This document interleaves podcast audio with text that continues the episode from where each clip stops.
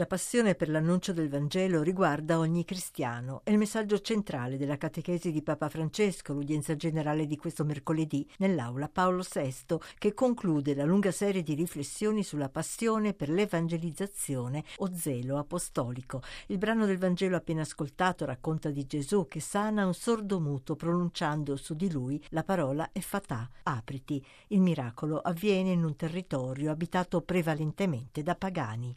Il Papa ricorda che nella Bibbia mutismo e sordità indicano la chiusura ai richiami di Dio, che c'è una sordità fisica, ma che nella Bibbia quello che è sordo alla parola di Dio è muto perché non parla la parola di Dio.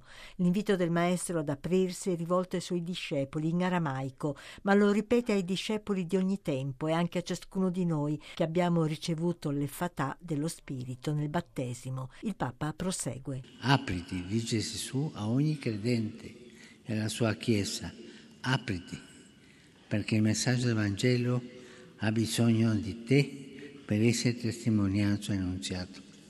E questo ci fa pensare anche all'atteggiamento di un cristiano. Il cristiano deve essere aperto alla parola di Dio e al servizio degli altri. I cristiani chiusi finiscono male sempre perché non sono cristiani, sono ideologi, ideologi della chiusura.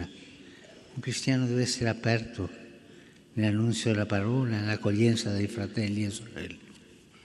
E per questo, questo effetà, questo apriti, aprirsi è un invito anche a tutti noi. Francesco ricorda che Gesù alla fine dei Vangeli consegna a noi il suo desiderio missionario. Andate oltre, andate a pascere, andate a predicare il Vangelo e conclude la sua riflessione invitando tutti a sentirsi chiamati alla testimonianza e all'annuncio e a interrogarsi sulla propria disponibilità a farlo. Anche noi interroghiamoci.